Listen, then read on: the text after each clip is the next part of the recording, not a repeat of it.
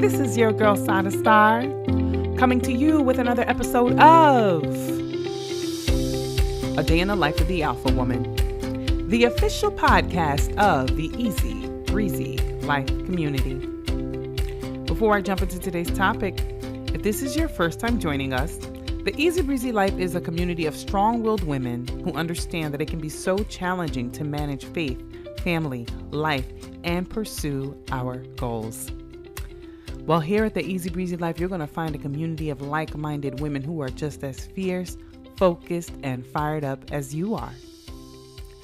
It's also important that I let you know that everything we share on this platform is for education and entertainment purposes only. Because we believe that the EZ Breezy Life is a group project, we want you to seek out professional help in every way, shape, or form that you might need it. We are going to take a brief break and we'll be back with this week's episode. Hey, hey, hey, my loves. All right, today's life lesson is don't show up empty handed. Have you ever heard the expression, don't show up to someone's house empty handed? Well, maybe it's just me, but growing up, my mother would always teach me that when visiting loved ones, we needed to make sure we brought something with us. It didn't matter how big or small, but a good house guest never showed up empty handed. She also taught us that no matter where we found ourselves, we should seek to be useful and in service. It didn't matter the task or the occasion, there was always something to be done. So I want to spin that message from my mom this morning and let folks know don't show up anywhere empty handed. And I mean anywhere.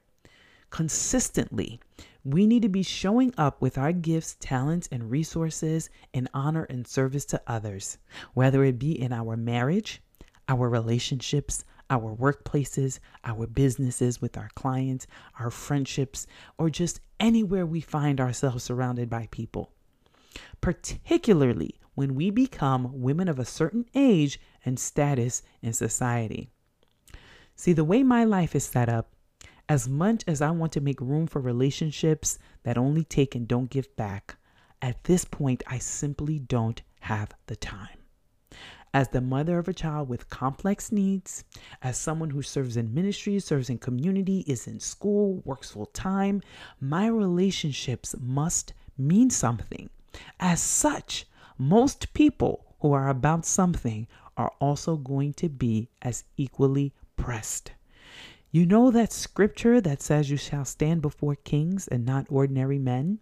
If you study the Bible, you will see that no person who was either empty handed or giftless ever came before the king. Take a look. Kings were only interested in problem solvers and people who could honor and serve. So if you are speaking that scripture and want it to come to life in your own life, then you know that you're going to have to become a person of service. Don't. Because much like myself, anyone I value simply cannot pour out at work, in business, in school, and church, and then be expected to tolerate entitled energy or what I like to call energy and resource vampires if I have to look back on my friendships with other people and wonder why on earth sometimes I gave my time, it was really because I didn't honor this own principle in my life. So, one area that I wish we talked about just a little bit more is how we choose to show up when we are coming before these kings or mentors or people we seek to engage with. I personally benefit from several strong mentoring relationships. I credit much of my success and resilience to God placing me with the right people at the right place at the right time. I also consistently look for opportunities to be a blessing to my mentors. It is the least I can do considering all they pour into me. This isn't because I feel like I owe them, but it is because my mama taught me don't ever show up empty handed.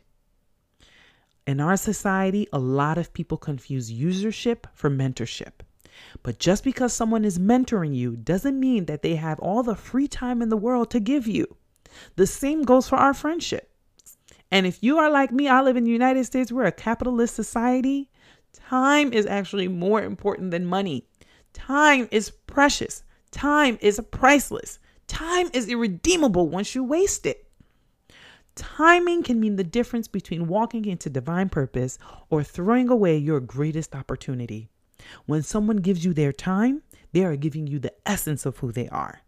In a balanced relationship, we should always seek to be a blessing in the lives of those we care about, not because it's tit for tat, but because the Bible tells us to.